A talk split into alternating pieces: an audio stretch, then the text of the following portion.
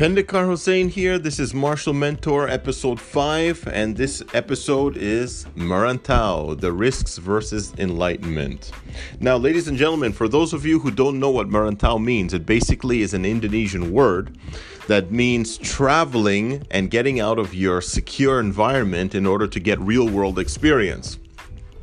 Now, there was actually a movie made about this a couple of years ago from a very famous Indonesian actor. Well, he wasn't famous at that time, but he is very super famous now, and you should probably know him. His name is Iko Uwais, and he made a very famous film called Merantau, the same name.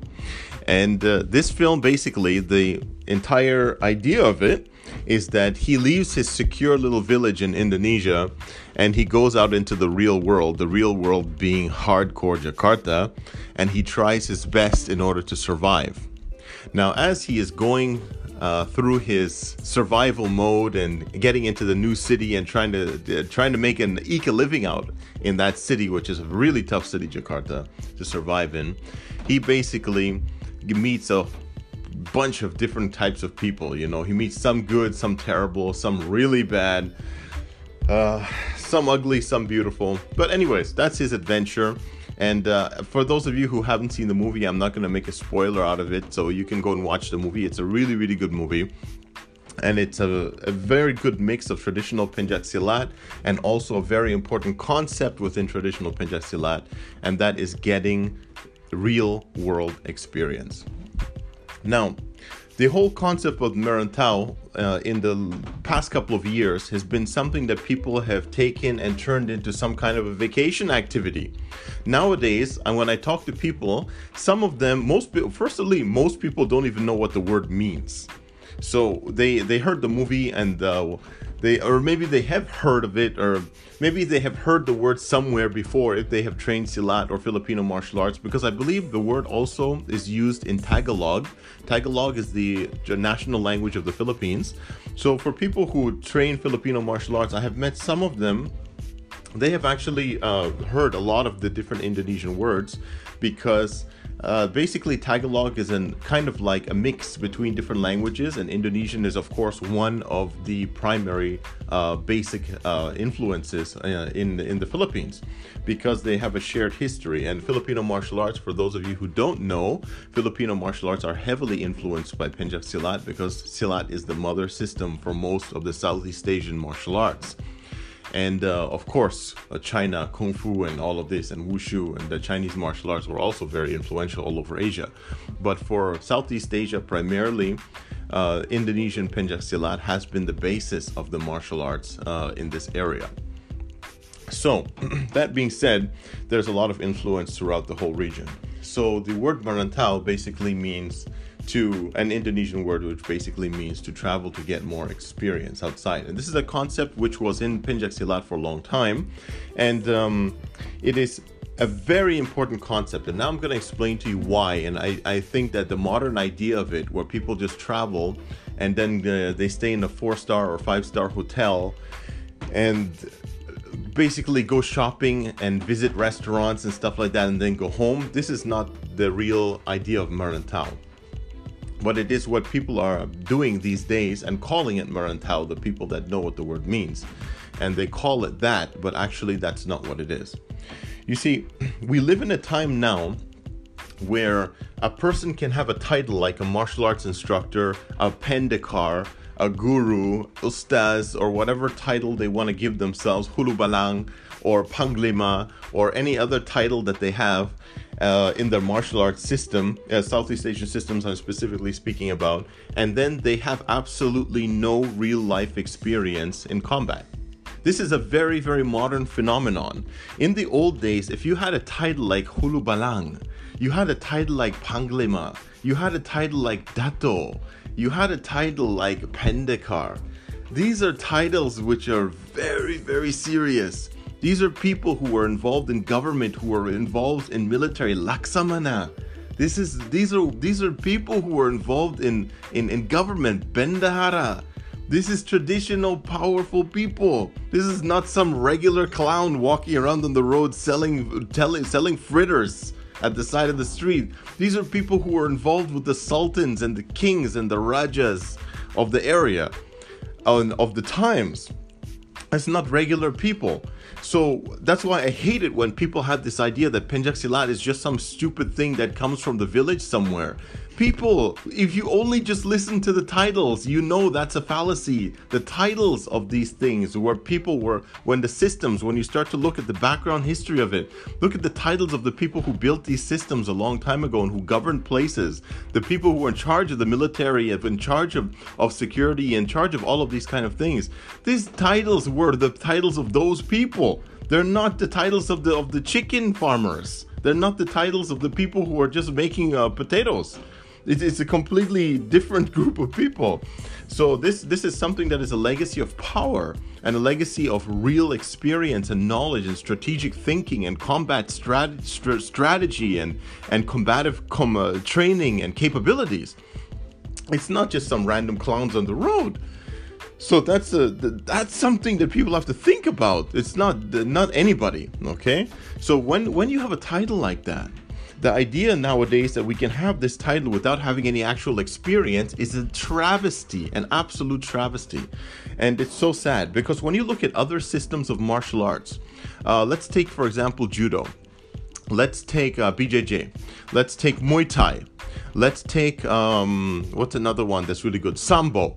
Uh, let's take those systems which are really, really, uh, they, they have high skill level individuals. They've become very popular in modern times. Boxing is another one. They've become very popular. Fencing is another one, but fencing is not that popular. But um, those type of systems, you see, when somebody has a title in one of those systems, they actually have fighting experience, even if it's a limited fighting experience according to their system. But they, they have fighting experience. But when you look at something like um, when you look at something where, uh, for example, in, in some Pencak Silat systems where they don't have any type of fighting, they just have two man drills endlessly. And some Filipino martial arts are like this also. They only have two man drills going back and forth endlessly. Well, th- that, that doesn't mean anything, it means absolutely nothing. So, if you want to have the title of those things, or you want the title of self defense instructor, you have to have some real experience in life. You have to expose yourself a little bit to challenges in real life so that you can actually say, okay, if you want to teach somebody how to defend themselves, okay, in real life, you actually have to have been in real life defensive situations where you had to use your skill. Imagine you go to a doctor and you want you want surgery and the doctor that you find out that the doctor has only read books, he's never actually done this before. Would you want that doctor or would you want the one who actually has done this before and has some experience? And it's the same thing with a dentist. I don't want to go to a dentist that just read a couple of books. I want to go to a dentist who has some experience actually doing the stuff that he's telling me that he's going to do. So it's the same thing for martial arts instructors. For a martial arts instructor, you need some experience in life. You need to be in those experiences where you have been challenged, where your skills have been challenged, where your mentality has been challenged before you can start talking to other people about how to defend their their selves and their lives and their families in difficult situations. So when I was younger, uh, my teacher was the one who emphasized the concept of Merantau to me, and that's why I went out into the world because I wanted to have that experience. That's why I became a paramedic because I wanted to have that experience. So uh, if you go into combat professions like so like soldiering, or you go into law enforcement or security or whatever, you're gonna you're gonna get those experiences. If you become a paramedic or you become a tactical medic or anything like that, you're gonna get a lot of exposure to blood and reality and, and fighting and everything else okay? Now uh, pe- people don't under people usually don't think about that. But yes uh, as a paramedic i've been attacked several times. That's the reality of the job because people you're dealing with unstable people.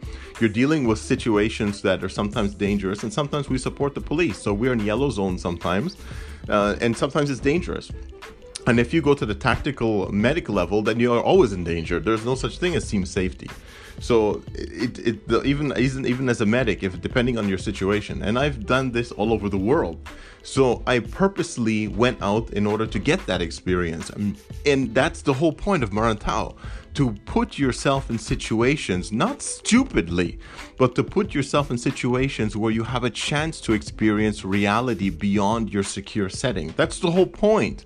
Otherwise, I can't tell you how to defend yourself and defend your family and honestly believe that the material that I'm teaching is true.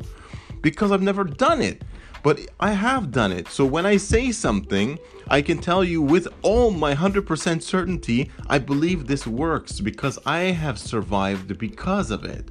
My family survived because of this training. That's why I'm 100% certain in the things that I teach. And even though I might not always be correct. There's nobody who has 100% monopoly on on the on knowledge of combat. Uh, there's some things that I do which I can reform also, and that's no problem. We can always improve. We're in a constant state of improvement in education. It's not like a schooling system where you finish and then bye bye, you get your certificate and you're a master. It's a constant state of improvement. That's what education is. It's consistent daily improvement for the rest of your life. Knowledge and learning from the cradle to the grave. So when you look at it like that, from a very traditional perspective like that, that is the real traditional way of doing things. Not going and staying in a hotel and then telling me that you went to Merantau. You had no real threat or experience. All you did was have a vacation in a beautiful place. And if you go to a four-star hotel in a place like Manila, or a place like uh, like Hatyai, or a place like uh, Padang, or any of these uh, places that people go to Bali in Southeast Asia, and then they go there and they stay in a four-star hotel, you have absolutely no connection to reality on the ground. None. Zero. It doesn't matter if you've trained at the local Muay Thai gym or Silat club or whatever. You have no connection to reality on the ground. If you really want to understand what reality is, and you really want to do your Merantau and have it benefit you, you have to go and try and survive in those places. You don't just go there for a week, you go and live there. Stay there. Stay with the people try to survive in that environment and see what it means to survive in that environment. Can you do it? Are you capable of finding a job? Are you capable of setting up your house? Can you handle the stresses of the situation? Sometimes you're going to have natural disasters in those situations. I've survived many natural disasters and I've assisted uh, the, the, the, the, what's it called? The, um, the rescue forces in many places, like in Taiwan and in Malaysia also. So, this is something that you will only experience when you actually live in those places with those people. But if you're only going on vacation, you stay in the four star hotel and you leave after a week, you never really see reality. There's no benefit. So that's why I'm very much against this type of uh, this this weekend warrior Merantau and it should be something which actually exposes you to reality. So some people will say, well, you know, I, I can't uh, I can't take that time off work. Okay, well, you know, that's your choice. That's no problem. But then you you should you shouldn't purport to have all the knowledge of, of self-defense then and be an expert in self-defense if you've never actually had to experience reality and go and force yourself to see reality. If you've never seen blood before, how can you talk about how it's going to affect people? If you've never seen dead bodies before and killing before, how can you then say that you can teach other people how it can be done and how it can be survived and how it can be emotionally dealt with? So there's a lot of aspects like that. Now, does that mean that there's no way to train for it if you don't have that experience? No, I'm not saying that. Because if you learn with somebody who does have that experience, they can impart that knowledge to you, impart that wisdom to you, and share with you their experiences. That's why it's so important to learn from people from with experience. That's why you see this happens in the military. In the military, they do that. The people who have combat experience are the ones that they try to bring to teach everybody else. They don't take a total rookie to teach another total rookie how to be a fucking rookie. It doesn't make any sense. They take people who have experience and those people are brought in order to teach the people who don't have experience. That's the way that it works. That's why everybody has a very solid, rounded education. And you see many, many law enforcement and military professional people and paramedics and, and corrections officers and things like that, people who are trained to deal with reality based situations and real situations and real problems those people are usually always taught by people who are already experienced, people who have been in the field already and who have seen the real problems and experienced the real problems. So you have some of that knowledge already. You learn from that knowledge.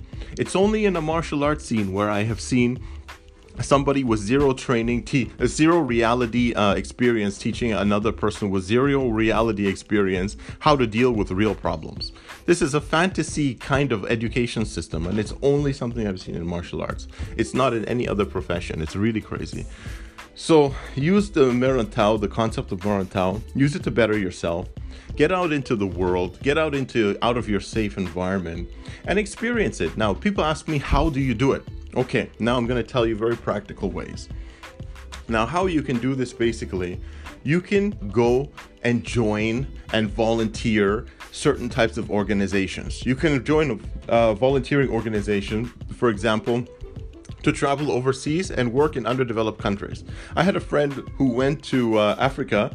I think I believe it was where was it in East Africa somewhere. I believe it was in Tanzania or Kenya or something. And he went over there. I think it was Kenya he went over there to work on the uh, he like he was an engineer. He volunteered to go over there live there and help with the local uh, environmental engineering something well what whatever it was i don't remember. And uh, he was living there for like two years or three years. And while he was there helping the local society of course it's not a stable country. When they had political protests he happened to be there. So he was able to experience firsthand the realities of those situations. Now, if you want to test your skills, if you want to test your ability to hold your balls from sweating and falling off in reality situations, go and stay in those type of places. Go and help the local population in those type of places. You don't have to be a troublemaker, but you can expose yourself to reality. You can volunteer to be a paramedic. There are many small communities where volunteer paramedics are desperately needed. You can volunteer to be a paramedic. You will see reality real fast, okay? You can volunteer to be a police officer in some places also. They don't have very uh, very much budget for police officers, so they have training places uh, and uh, training programs for volunteer police officers. You can do reserve military. They can send you different places. You can do reserve military or what's it called, the National Guard. If you, there are natural disasters or something like that in your country, they have some kind of natural uh, natural uh, disaster rescue services and things like that. There are so many options if you want to get some real world experience. There are a lot of options. So, another option, if you really don't want to go through all of that, what you can do is just learn from people who have real world experience. And you will get a lot of very practical information from those people because they've actually seen the things that they're teaching. So uh, it's a uh, it, it's the, that's the best way to look at it. So if you cannot Merantau far away, Merantau in close. Talk to people, learn from people who have already done it. So it's as simple as that. So that is my advice for all of you. And I know it's old school and some people might not agree with it, and that's no problem. You can email me, you can criticize me, you can hit me up in comments. I'm available on social media and email. And you can find me at totalurbansurvival.com anytime and visit our podcast every week. I'm going to be bringing a new interesting topic for you, and I hope it is beneficial for you. I love all of you. Take care of yourselves, and I'll see you all next week for episode number six. Bye bye.